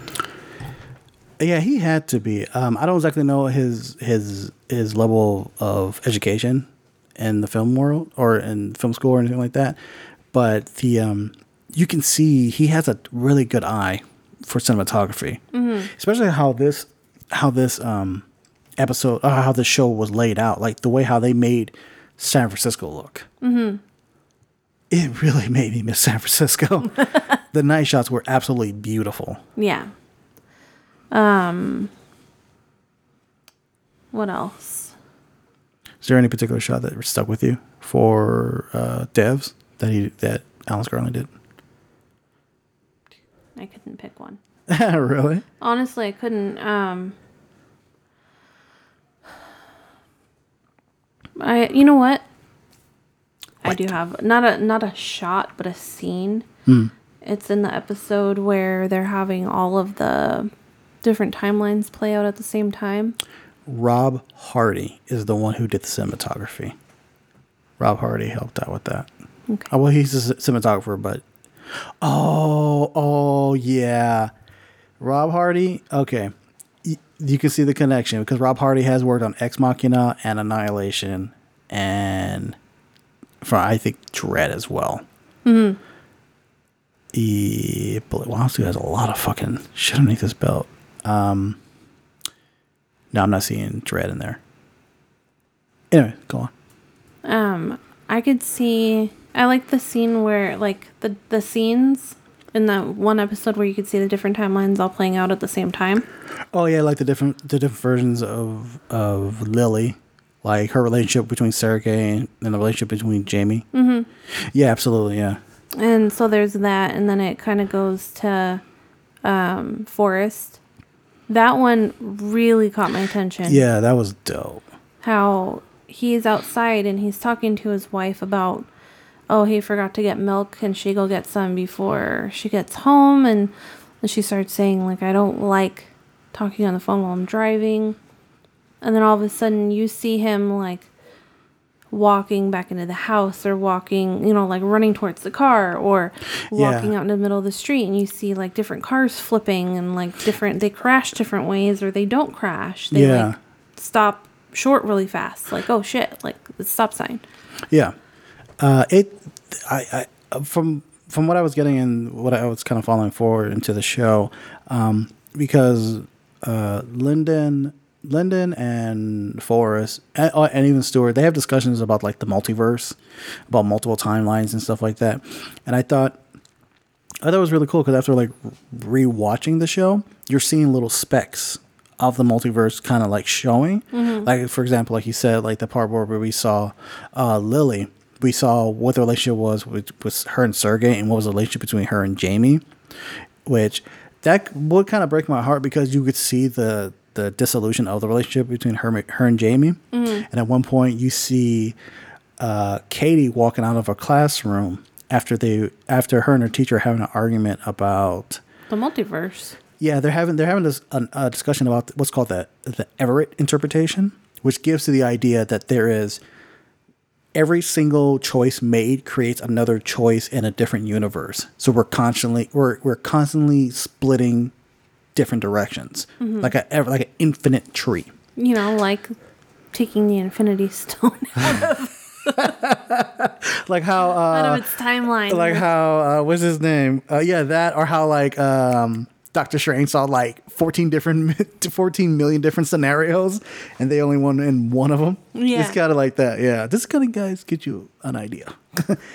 um, yeah, and then we see that with Katie when she walks out of the classroom, and she's like, there's like six, six different versions of her. Like after she walks out, and we yet one version always ends up one version ends up with Forest. And then we see the one where we see the multiple crash, the different type of crashes that Forest's wife and uh, Amaya were in, which was that that the visually that was amazing. it was and kind of like really sad. Oh, that shit was. I was like, oh, I hate that scene. That shit was so heartbreaking to watch. Oh yeah. It's just like his face, just like no, no, no. Like Yeah, that was yeah. like, yeah, a, a father would definitely act, act like that. um. So yeah, that would be my scene. What about you? What scene that sticks out the most? You know what? Okay, I. Damn, man, I'm really trying to think about it. Um, okay, I would I wouldn't say it's one scene. I think it would have to be. Um. Oh. Uh, no, no, because that um, okay. One, one, I'm gonna piggyback off of what you said. That's the, the your scene. I love those scenes as well. Um, I also um, just just seeing like the shots of San Francisco, like the night shots and stuff like that, like the how he really like brought out like the the lights. Like there's like a lot of sense of uh, yellow in there. That was pretty cool. Um, one thing, one thing I thought that was actually pretty dope, and it's it's actually really interesting because it kind of goes into the religious aspect of the show, where Forest, um, at one point, Forest tell like they're doing the experiment on to try to like uh, get data from like these objects, and they're able to get the data from these objects and digitize it and to put it on on the computer, and then he tells them he tells them go further, like I want to see more, and they expand the data and they get more and more and more and everything, and then the first the first life form, the first actual living life form that the machine takes is Forest's face. And when you see his face coming in, it looks like that cloth that laid on top of Jesus, and you can see Jesus in, imprint on it. Oh yeah, So I thought that scene was really cool because it kind of like leans more into like the whole religious thing. yeah. But I thought it was dope. Um, I think you should kind of give some of your religious theories. All right. Um, so, all right. So this isn't a theory. This is something that I saw. Um, something I saw online. Someone was able to decipher a book that Lily reads. It's called Colossus. Um, the person types when Lily's right, waiting for Sergei to come home from Devs. Lily's reading a book about a huge statue that served as a served to evoke an individual's presence as well as his absence. The poem slash book is about a daughter mourning her dead father and her trying to make sense of this huge statue of her dad and tries several means to get a response from the figure, but he but she only gets gibberish from it. She realized that the statue is just a storehouse of scattered memories, and it's very difficult for her to co- recollect. Pretty much the whole plot. Yeah, exactly. yeah, I was like, holy shit. they just reversed it. It was you know father and his, the statue of his daughter. yeah, absolutely, absolutely. Yeah. Um. So, okay, so I'm trying to remember whatever. Like, there's there's so many religious Holy things. shit! You have like two pages full of stuff. Well, that goes into the story. Oh, That goes that goes into the thing I want to tell you about. Okay. So, um, so yeah, as the sh- as the show progresses, it starts turning more into like um, it starts it starts focusing on this machine, and the machine they get working, it can actually see back in the past, it can actually see it in the future, and it kind of like really fucks with like the idea of what is reality or what is the presence and stuff like that, and Forest really starts having this this um, theory on like determinism. Um, it was it's weird because like if you think about it, the reason why his daughter died was kind of his fault. He didn't. He was on the phone with his wife, and his wife was like, oh, "I'll just talk to him when I get home." And he's like, "No, no, you're like, you know, you're like 50 yards away from me. Like, you still talk to me right now on the phone." And her being on the phone kind of like ignore the stop sign, and the car um, smashes her car. Boom, they're dead. And it seems like Forest is creating this machine because he wants to either not take the blame for his daughter's death and he wants to make sure that what happened would have happened regardless of what happened. Um, and then he's kind of gets obsessed with trying to bring back his daughter to type of like to, to try to like rectify that instead of like facing the fact that you know his his daughter's dead because he could not get off the fucking phone Right. which it it, it, starts it, it opens up the discussion of like well are you at fault for what happens or were you just destined to fuck up And he brings that up in the beginning too when he finds Sergey. Sergey took a picture, bunch of pictures or whatever with Of the his- data, yeah. And he goes, "I can't blame you." Forest tells Sergey, "I can't blame you for what you did Mm. Because everything that has happened to you and everything that you've learned and everything that you are up until this point." You were always going to make this choice. Mm. Yeah. I just was hoping that you wouldn't yeah which is weird because you kind of get a sense it doesn't make sense to me that right um the machine's not working properly at that point what do you mean it's still fuzzy Yeah, because they haven't they haven't cracked the code. How did he know that sergey was going to do that and that's the thing. He didn't know Sergey. Oh, yeah, oh, yeah. Actually, you know what? They never really they never really reveal how they knew Sergey had that on his watch. but he even i think didn't he say he's like you know i even though i knew you were going to do this or betray me or whatever mm-hmm. i was hoping that you wouldn't or something No, he doesn't go than that. He says he pretty much says like he says like you you took you took my trust, you took it and you pretty much shat on it. But he he still forgives him because he goes, What you got to where you are now and and trying to steal my code, it's not your fault because circumstances led you up to here. Where you were born, your education, how you were raised, you were always bound to come to this point. And that's where he goes like, it's okay, like I forgive you. So he's like making it a, uh, it's almost like he's telling himself, like no matter what you had did, it's all right because well, it's, not like your it's fault. already something that he's already told himself. Actually, yeah, like you can you can honestly think of him having that conversation at night when he can't sleep. Oh yeah, absolutely. In and fact, it, that's what he does. He sits out on his porch and mm. drinks coffee or tea or whatever, Yeah. and he can't sleep. Yeah, yeah. It, you always got a sense that he, like, he always. It was almost like a. I don't want to say it was a necessarily a cop out, but that's the way to kind of look at it. Because what happened happens. You know, like the fact that um, Kenton kills Sergey. Kent, Kenton tortures Jamie. Um, Kenton throws Lily in a psych ward, all for devs. But yet, um, uh, what's his name? Forest was, was just like, oh, I had him do stuff, but I just made sure I was not involved. Yeah. You know, I my hands are clean. Like um, what's his name? Like Liam Dempsey from Westworld. You know, he had Colin do his do like kill people if he needed him to, but he just didn't want to know it happened. Yeah, like plausible deniability. Yeah, absolutely. So they create them. They create this machine, and it. Um, they end up finding out that Lily, um, at, at some point, Lily will die, and the machine stops working. And I thought that was interesting because I was like, "What are they getting to?" Because it, because at one point, um, what is the girl's name? Katie. Katie said at one point that something that you do, it essentially like the the something that you do breaks reality. It like destroys the fabric of like cause and effect. And they talk about cause and effect later in, into the show. And I thought that was really I actually thought it was going to be like some little literal earth shattering explosion. Everything goes Yeah. But they didn't do that. No, And I thought that was cool because it was like a very subtle way. I thought it was it was cool. I they don't really do a whole lot to explain Mm. how she could break the mold. Well, Like, what's so special about her that she's she actually can have her free will, where everyone thinks they have free will, mm, yeah. but they don't. Yeah, yeah, because they find out, uh, uh, uh, Forest and Katie find out that Lily will shoot Forest, like in the face.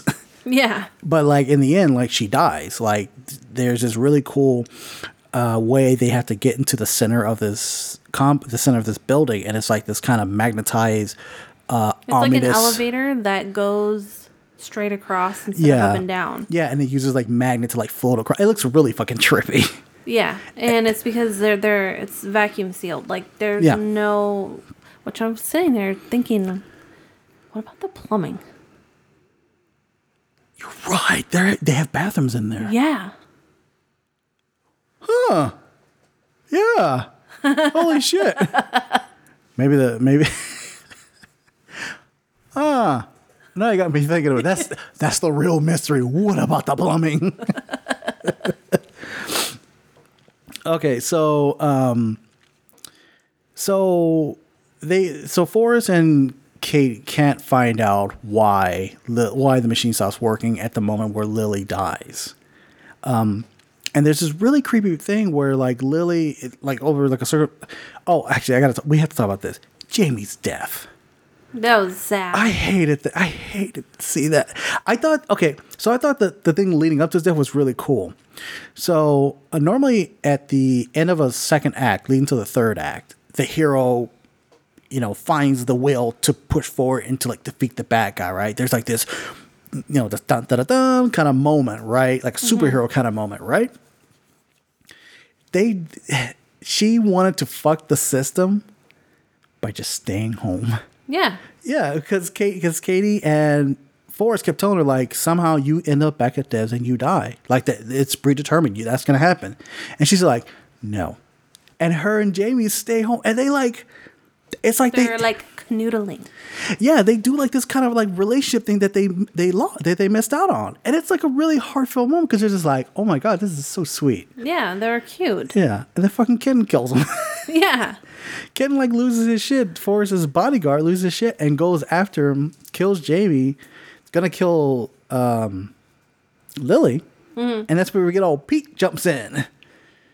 yeah, and he's like, you have to do exactly as I say. Yeah, come to find you out. You need to like leave and go with your mother, yeah, and stay there. or stay here and you die. Yeah, That's it. exactly. Yeah, and that's yeah, because kind of find out Pete was um, also a Russian a Russian operative to watch Sergei, but then he said this really great line where he says, "My mission was to watch you, not to protect," and I failed that mission. Yeah, And I was like, "Whoa, that's so fucked up." yeah. And he disappears. Um, I thought it was interesting right now what you said about the third act and the hero being called to action or whatever. And usually, like, there's this big scene, and and they're like really like emboldened to do the thing that they need to do. Yeah. And after Jamie dies, you see her like meekly almost walking into Devs. Like Yeah. it's pretty meek. Like it's really like okay, like I'm surrendering to this. Like it's not like, oh my god, I gotta go there and you know mm.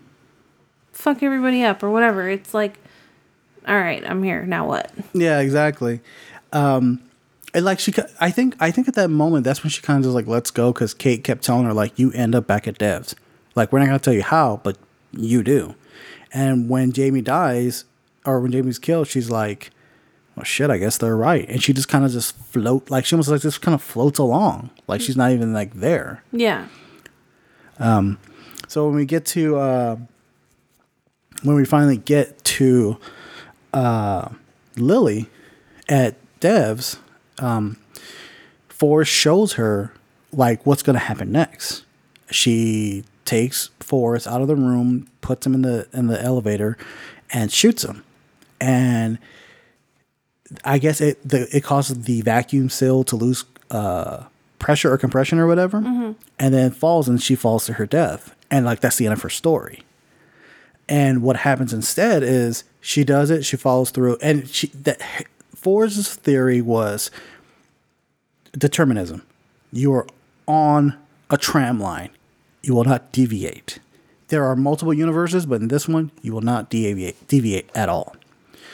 She fucking she like fucks his whole theory out out of the whole window because she like doesn't shoot it, and that like blows. It's so it's so funny because it blew his fucking mind. Like what and everything like that. Yeah. To the point where like you actually got some real emotion out of it, where he's like freaking out. Yeah, he doesn't know what to do. 'cause Yeah, he's exactly. like, this isn't how it goes.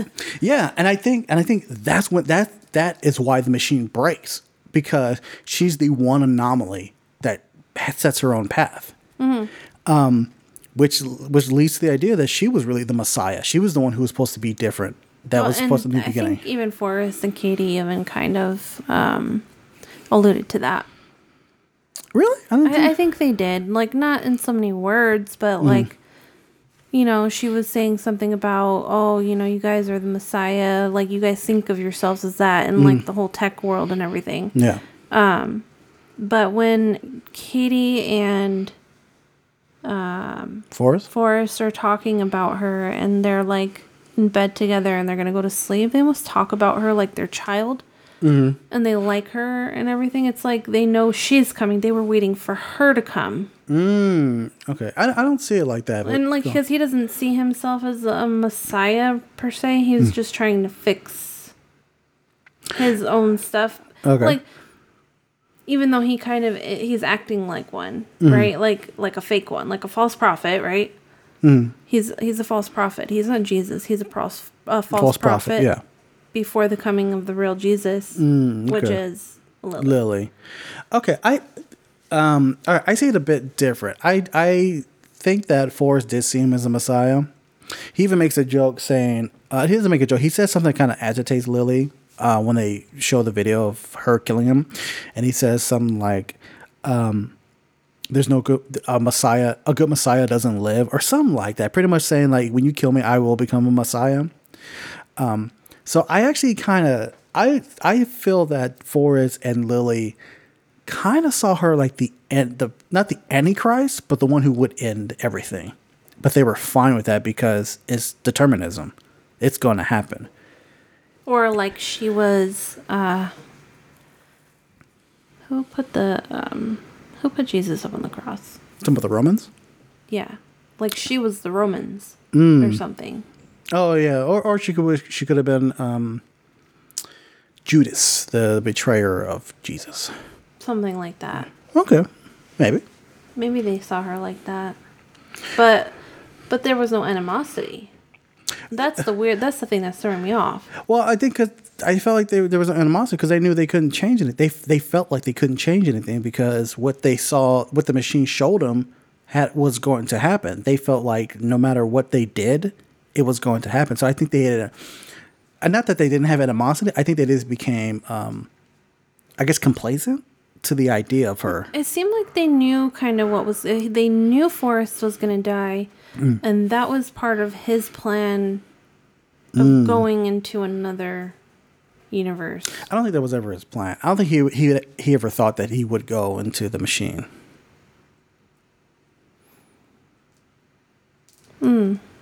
Because at one point, Because at the end, he's saying, "Well, we got a good one." Like, oh no, like we had. I think he said like we had a good one, like we had a good time. no, like we got the a good timeline. Like we didn't get a hell. Yeah. Oh, but see, the reason, yeah, hmm, yeah. See, that kind of like leads leads to the question of like, well, how do they know they were gonna get the good timeline? Well, Because they didn't. He said we got lucky. yeah, that's the thing. We got lucky, but like,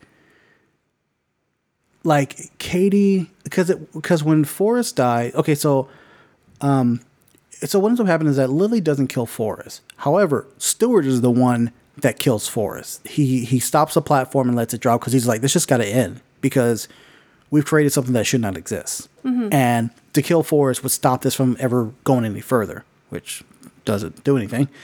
Um, so Forest Forest's data, which is essentially his soul, and Lily's data goes into the machine, and they essentially create like kind of like a pseudo heaven, which it's kind of trippy because like they give they give the idea that like they essentially created heaven. So it's like, are they gods? And that's when uh, Forest tells Lily, well, there are multiple versions. There, there's versions that's like hell, but we got the good. We got we were looking at the good one, and they're, we're holding on to our information, like the memory that they had prior to ending up into the machine. Mm-hmm. And it is kind of trippy because that kind of actually kind of comes out of nowhere. It does. Like you don't expect it. Mm. Um. I don't know why do I think, like I, th- I felt like even when I watched it, Mm. that he kind of knew something like that could happen. I think maybe he started because he was always against the idea of the multiverse, and I think that as time went on, he he started kind of started accepting it.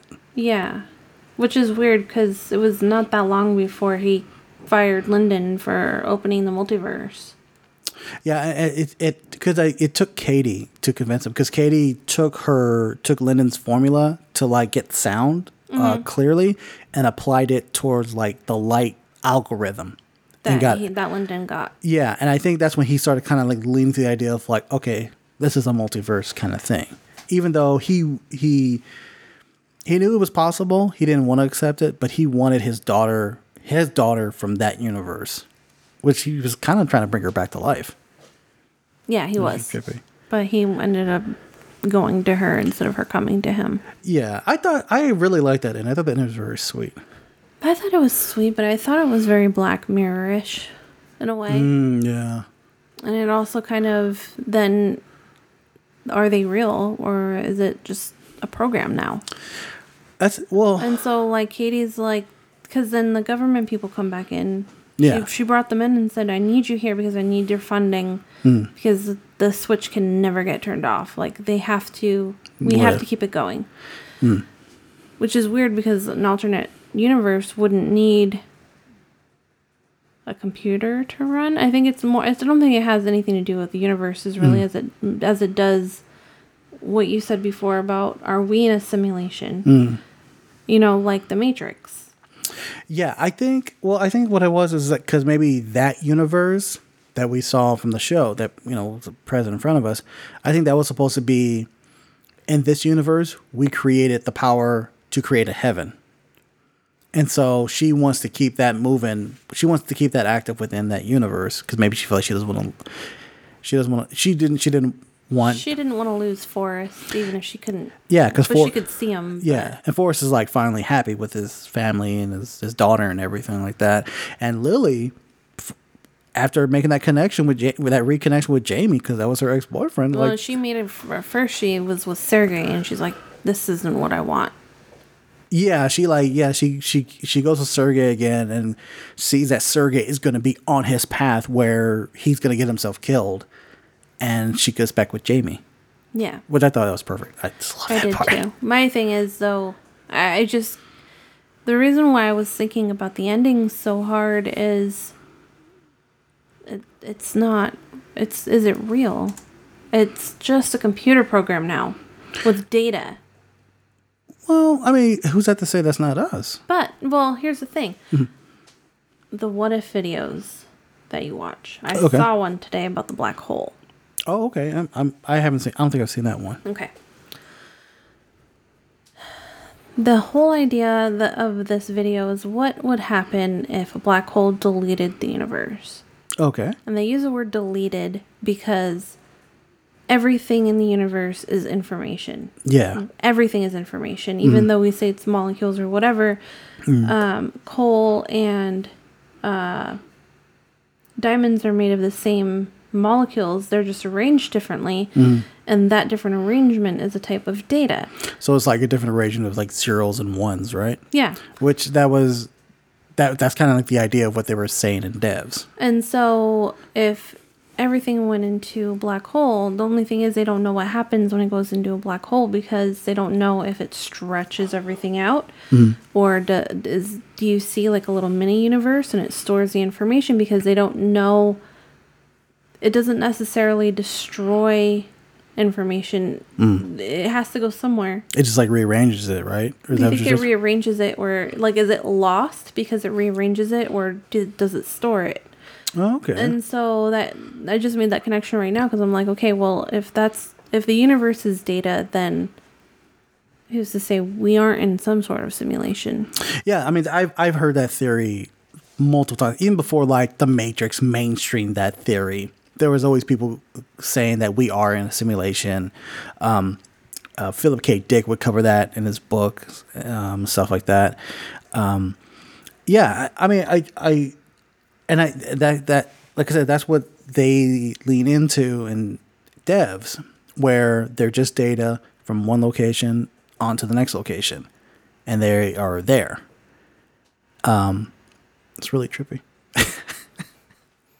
And they're real to themselves. They're real, and they retain their Yeah. their memories. So, Yeah, and and and you can't do that. Uh, yeah, that that kind of goes into the whole. Uh, we were talking about about like reincarnation, and how people believe in reincarnation. It's just your data being moved somewhere else, mm-hmm. but you're just your memories just being wiped out because you can never just get rid of data. It's it will always be there. Yeah. but people will find themselves as a bird, as a slug, as a as uh, someone else's daughter, someone else's son, a father, stuff like that. You know, for all we know, you know, you know, I was like an emperor of some sort. Yeah, you wish. Not good. All right, so I said the I saved the best for last. So the name Lily uh, comes from Lilith. My favorite demon. We're gonna get into that. so I'm gonna read you guys something that I found is very interesting. It's kind of lengthy, but you know, please cut in, Kelsey, whenever you want to. Okay. Lilith is an extremely extremely controversial figure with the, with Jewish within Jewish folklore. Lilith's name is not included in the creation creation story of the Torah, but she appears in several uh, midrashic texts. Her symbolism, history, and literature are debated among Jewish scholars, feminists, and other intellects. Although the figure of Lilith is commonly found in the Jewish folklore and literature, it is actually it is actually a Sumerian succubus. All right, so Lilith means night, and she embodies the emotional and spiritual aspects of darkness. This is what the this is what she's been she's been um, the idea of Lilith has been brought to like to present. Terror, ca- terror, terror, sensuality, and unbridled freedom. More recently, she has come to represent the freedom of feminist women who no longer want to be the good girls. Now, here's where Lilith comes from. Okay, there are multiple origin stories of Lilith, but the most popular history told views Lilith as the first wife of first wife of Adam. According to the first Eve story, Lilith was created by God from dust and placed to live in the garden with Adam until problems arose between Adam and Lilith when Lilith tried to exercise her dominance over Ad- oh, I'm sorry, uh, Adam. What was sorry. Adam tried to exercise his dominance over Lilith. One story tells that Lilith refused to lay beneath Adam during sex. She believed that they were created equal, both from dust of the earth, thus, she should not have uh, to lay beneath him. Eve was created from Adam's rib. But in the Bible, it stipulates that Adam is the dominant one. Yeah. So Lilith was considered the first independent woman. The first, no, I'm not going to do that. And she had red hair. Probably, yeah. No, and like they depict her with red Yeah. hair. Oh yeah, I've seen I've seen some pictures of her. After Adam disagreed, Lilith fled the Garden of Eden to gain her independence. Adam told God that Lilith had left, and God sent three angels, Sinio, Sansino, and Sam Sam Magil- McGilf, to retrieve her. The three angels found Lilith in a cave in a cave bearing children, but Lilith refused to come back to the garden. It goes on. The angels told her that they would kill 100 of her children every day for her disobedience. In revenge, she said to rob children of life and is responsible for the death of stillborn infant, infants and crib deaths. Male children are at risk of Lilith's wrath for eight days after birth until circumcision, and girls are at risk for 20 days. Although Lilith stole children's lives at, in the night, she agreed to not kill the children who had amulets of either of the three angels. After the angels departed, Lilith tried to return to, to, to the garden, but upon her ar- arrival, she discovered that Adam already had another mate, Eve. Out of revenge, Lilith had sex with Adam while she was while he was sleeping and stole his seed. Th- with this seed, she bears she bears Lilim, earthbound demons to replace her children killed by angels. Lilith is also said to be responsible for Mel's erotic dream and night emissions. Another theory says that Lilith is impregnated, thus creating more demons by a masturbation and erotic dreams. So So she sounds like someone who Republicans created. no, serious. That's what I was. That's what I was gonna get to. Because the fact that like Lilith eh, appears to be, and Lilith has been known to be like this figurehead for for the feminist movement. And you know, the idea of a strong, independent woman apparently scared people. So they made her look like a fucking demon, even though she just wanted to be fucking independent yeah. which is Lily. Lily just wants to be independent. She becomes the the true Messiah in Dev. She becomes the true like anomaly, the true independent person away from what the computer can calculate. Mm-hmm. When I read that, blew my fucking mind. I was like, whoa, love that shit. this is what I love about religion. You know where I first learned about Lilith? Where? I'll give you a guess. Are you you give me a hint? It on a shirt. Lilith Fair? Oh, Lilith Fair. Okay, anyway. Um a shirt.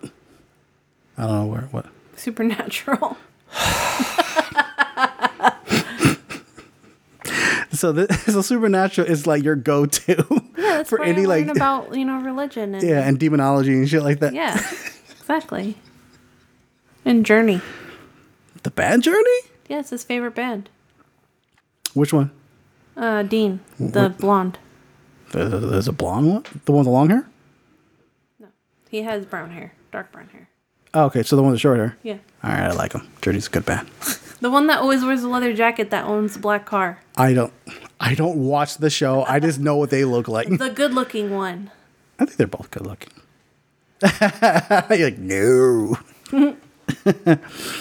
All right, so yeah, that's our that's our whole discussion of devs. it went on it went on a bit long, but we had a lot to say about the show. We did. Um, Great show, absolutely great show. Um, if you guys are still listening and you haven't watched it, go, fucking- go, go fucking watch it. Just go watch it. Yeah, go watch it. go watch this great stuff. Um, so you can find us on all podcast catchers, uh, iTunes, Podbean, Spotify, all that jazz. What are we doing next week? Next week. All right, so a little bit of a switch up, minor switch up. So next week is going to be the season finale of Westworld. Uh, I figured we would take the opportunity to talk about the show as a whole, theorize and kind of see where the show went and what it was trying to say, and smash that up against Demolition Man, the Sylvester Stallone, Wesley Snipes, and Sandra Bullock action film from the 90s. Uh, why are we going to do it? Uh, Utopia in an invisible prison. That's why. Sounds amazing. Oh, that movie's so ridiculous. it's Wesley Snipes with the blonde hair. Oh my god. you mean Sisqó? Yes, before Sisqó did it. he did. Yeah, Wesley Snipes did it before Sisqó thought it was cool. All right.